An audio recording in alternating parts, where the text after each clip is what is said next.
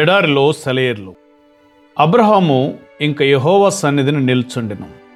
ఆదికాండము 18:22 దేవుని స్నేహితుడు కాబట్టి ఇతరుల గురించి దేవునితో వాదించగలడు.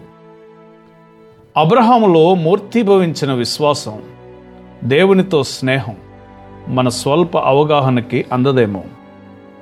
అయినా దిగులు పడాల్సిన పని లేదు. అబ్రహాము విశ్వాసంలో క్రమంగా ఎదిగినట్లే మనము ఎదగవచ్చు. అబ్రహాము తప్పటడుగులు వేస్తూ ముందుకు సాగాడే కానీ ఒక్కసారి ఒక్క గంతులో అంత విశ్వాసాన్ని అలవర్చుకోలేదు. ఎవరి విశ్వాసం అయితే పరీక్షలకు, శోధనలకు గురవుతుందో, ఆ శోధనల్లో ఏ మనిషి అయితే విజయం సాధిస్తాడో ఆ మనిషికి అంతకన్నా కష్టతరమైన పరీక్షలు ఎదురవుతాయి. వెలగల రాళ్లను అతి జాగ్రత్తగా చెక్కి పదును పెడతారు. లోహం ఎంత విలువైనదైతే అంత వేడిమి గల కొలిమిలో దాన్ని శుద్ధి చేయాలి. అబ్రహాము అతి జటిలమైన పరీక్షలను ఎదుర్కొని నిలబడకపోయి ఉన్నట్లయితే ఆయన్ని విశ్వాసులకు తండ్రి అని పిలిచేవారు కాదు. ఆదికాండం 22వ అధ్యాయాన్ని చదవండి. నీకు ఒక్కడై ఉన్న నీ కుమారుని, అనగా నీవు ప్రేమించు ఇస్సాకును తీసుకుని మోరియా కొండల్లో శోకవదనంతో, నమ్రతతో, కొడుకు వంక బేలగా చూస్తూ ఎక్కిపోయే ఆ వృద్ధుణ్ణి ఓసారి ఊహించుకోండి. తాను నమ్మకంగా ప్రేమించి సేవిస్తూ వస్తున్న తన దేవుని ఆజ్ఞ మేరకు తన బంగారు కొండ, తన కొడుకు తన ప్రక్కనే బలిగా చనిపోవడానికి నడుస్తూ వస్తుంటే ఆయనలో ఏ భావాలు చెలరేగాయో ఎవరికి తెలుసు? దేవుడు మన జీవితాల్లో జోక్యం కలుగు చేసుకుంటే విసుక్కునే మనకి ఇది ఎంత ఖచ్చితమైన గద్దింపో చూడండి.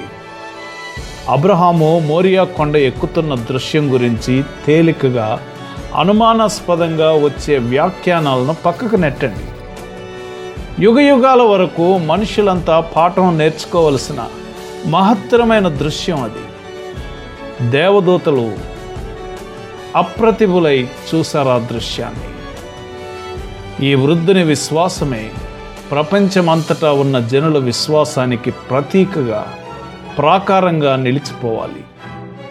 తొట్టుపడని విశ్వాసం ఎప్పుడూ దేవుని విశ్వాస్యతని రుజువు చేస్తుందన్న సత్యం ఈ సంఘటన ద్వారా స్థిరపడాలి. అంటే మనలో విశ్వాసం ఉంటే దేవుడెప్పుడూ దాన్ని వమ్ము చేయడు. కాబట్టి ఈ విషమ పరీక్షకు తట్టుకొని విశ్వాసంతో విజయం సాధించినప్పుడు దేవుని దూత, అంటే యెహోవా, దేవుని వాగ్దానాలన్నీ సార్థకమైన పుణ్యమూర్తి యేసు ప్రభు అబ్రహాం భుజం తట్టి అన్నాడు, నీవు దేవునికి భయపడువాడవని ఇందువల్ల నాకు కనబడుచున్నది. నువ్వు నన్ను గుడ్డిగా నమ్మావు, నేను దానిని వమ్ము చేయను. నిన్ను కూడా నేను నమ్ముతాను. నువ్వు నా స్నేహితుడివి. నిన్ను నేను ఆశీర్వదిస్తాను, నిన్ను ఆశీర్వాదంగా చేస్తాను. అన్ని కాలాల్లోనూ ఈ కథ ఇంతే. ఇక ఎప్పటికీ ఈ వైనం మారదు. విశ్వాస సంబంధులైన వాళ్ళు అబ్రహాముతో కూడా ఆశీర్వదించబడతారు. దేవునికి స్నేహితుడిగా ఉండడం అన్నది మామూలు విషయం కాదు. ఈ అసాధారణమైన విషయాన్ని, అనగా దేవునికి స్నేహితుడిగా ఉండేటువంటి ఈ భాగ్యాన్ని విశ్వాసం ద్వారా నీవు కూడా సంపాదించుకొని దేవుని దగ్గర నుండి, నీవు దేవునికి భయపడువాడవని ఇందువల్ల నాకు కనబడుచున్నది అని అబ్రహాము ఎలాంటి సాక్ష్యాన్ని పొందాడో ఆ సాక్ష్యాన్ని నీవు కూడా పొందినట్లు ప్రభు నీకు సహాయం చేయనుగాక. ఆమెన్.